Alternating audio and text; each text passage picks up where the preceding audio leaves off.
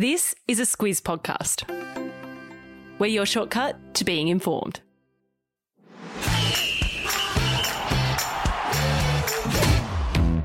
Good morning. This is Sport Today, your weekday sports news podcast that puts you ahead of the game. I'm Martin Gabor.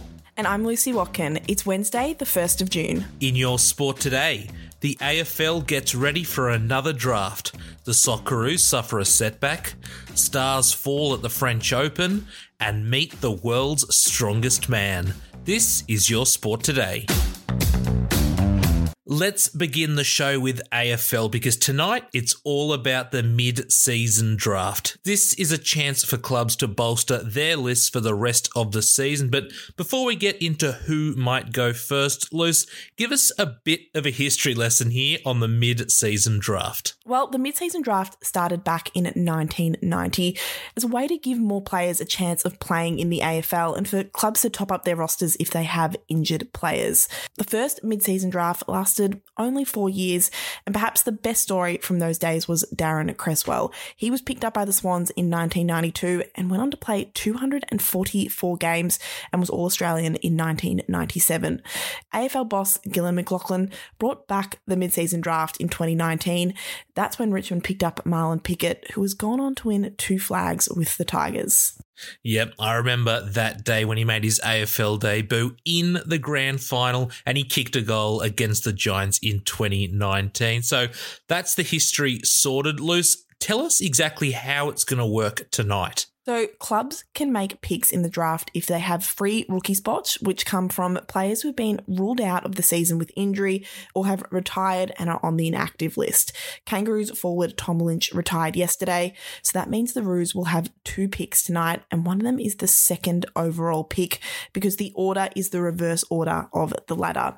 So that means the West Coast Eagles in last place have the first pick, and rumour is they'll take 19 year old Jai Culley from the Dandenong Stingrays he works two jobs at Coles and a chicken shop and said in an interview that he didn't know anything about his potential new coach, Adam Simpson. A chicken shop. That is a great story. But that might change. He might get to know a little bit more about Adam Simpson if he gets picked up by the Eagles tonight. Now there are 22 picks available in tonight's mid-season draft. It starts at 6:30 p.m. Australian Eastern Standard Time and you can watch it on afl.com.au. We are a week away from knowing if the Socceroos can still qualify for the FIFA World Cup. Luce, I'm already starting to get nervous, and now the team has suffered a setback with midfielder Tom Rogic unavailable for next week's game. Yeah, that's the World Cup qualifier against the United Arab Emirates that the Aussies have to win, but Rogic won't be there after he withdrew from the squad yesterday because of personal reasons. That's a huge blow because Rogic is one of the team's most creative midfielders, and he's been a standout for Celtic, who won the Scottish Premier League this season. Socceroos coach Graham Arnold said the focus was now on the players who he has in Qatar and confirmed he won't be calling up anyone else to replace Rogic. Yep, that is a big blow for the team. But if the Aussies can beat the UAE, then they'll play Peru the following week and Luce. The winner of that qualifies for the Qatar World Cup. So fingers crossed. Preparations start tomorrow morning with a friendly against Jordan. That game kicks off at 4 a.m. Australian Eastern Standard Time. And if you're up, you can watch it on Channel 10.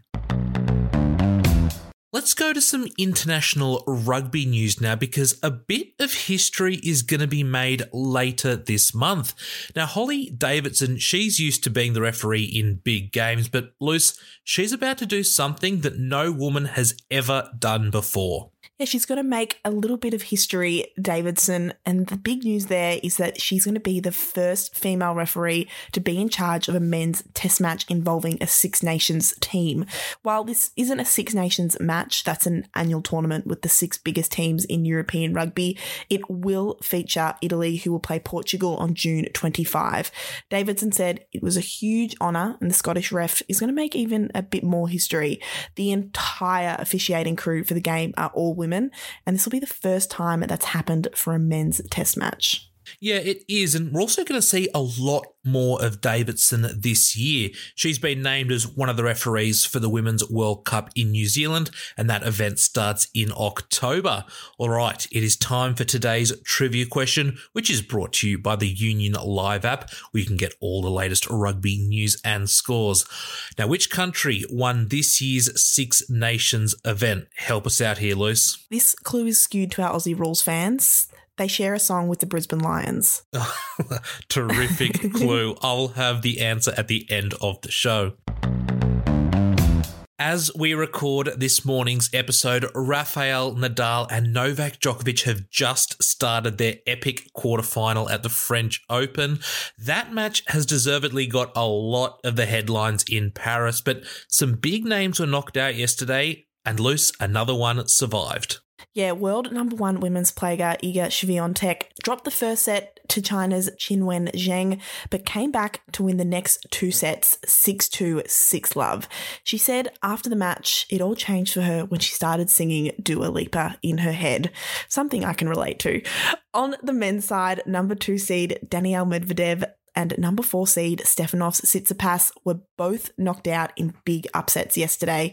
Medvedev lost to number 20 seed Marin Cilic in straight sets. That was after 19 year old Holger Rune knocked out Tsitsipas in four sets. And the upsets continued this morning. Spanish young gun Carlos Alcaraz is out after he was knocked out in four sets by Alexander Zverev. Yeah, big names dropping everywhere. And Luce, I've got to admit, I'm a little bit sad. Alcaraz is my favourite player at the moment, but he'll be back next year. Now, that match between Nadal and Djokovic, it is on right now, and you can watch it on Stan Sport at 9 Gem, and we'll, of course, have the result tomorrow. Our basketball fans will know that Australia has been playing Japan in a warm up series ahead of this year's Women's World Cup. Luce, game three was on last night, but the Aussies, they fell just short yeah, that's been the story of this series. The Opals won the first game, but lost the second game by a point. And last night they went down 69 67 in Newcastle. A lot of Australia's top players missed the series because they're playing with overseas clubs, but we did get to see Anneli Maley make her international debut last night. She only arrived in Australia on Saturday after a short stint in the WNBA, and she's going to be one to watch at this year's World Cup. Yep, absolutely. So if you don't know much about her, she was named most valuable player in last season's WNBL, and last night she scored 11 points and also had seven rebounds off the bench. Now, the World Cup, it starts in Sydney on September 22, and we'll also play Japan again in the group stage, so we'll be out for a little bit of revenge.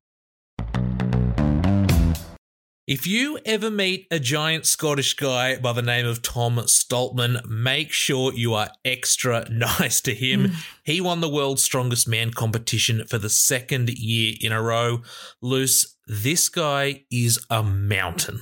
Oh, yeah. He is huge. Stoltman is 203 centimeters tall, weighs 180 kilos, and he makes lifting boulders look relatively easy. He won the world's strongest man title in Sacramento in the US this week become the 10th man to win it twice. He was actually trailing for most of the final, but went ahead in the Atlas Stone events, which is where competitors have to pick up giant spherical stones that weigh between 100 and 160 kilograms and put them on high platforms. It was a family affair because Stoltman's brother Luke competed and he came in seventh place. I'm just looking at the dumbbells here in my room. I think it says 2.5 kilos. I feel very insignificant right now. now, not only did Stoltman get a big gold trophy for the win, it was also his 28th birthday the very next day. I'd imagine he would eat a lot of cake, maybe Black Forest. That's definitely my favorite. Now, I've popped a video of the winning moment in the show notes. All right, let's get back to today's trivia question, which is brought to you by the Union Live app. We asked which country won this year's Six Nations Luce. You linked it back to the AFL. What's the answer? I said they shared a song with the Brisbane Lions, and the Brisbane Lions, their song they sing after a win is of course, the French national anthem. So the answer is France. Bang, there you go. Yep, they won all five of their games in this year's event. All right, that is us done for the day. Luce, you're going to be back tomorrow with Sam. I'm off until Monday. Take care.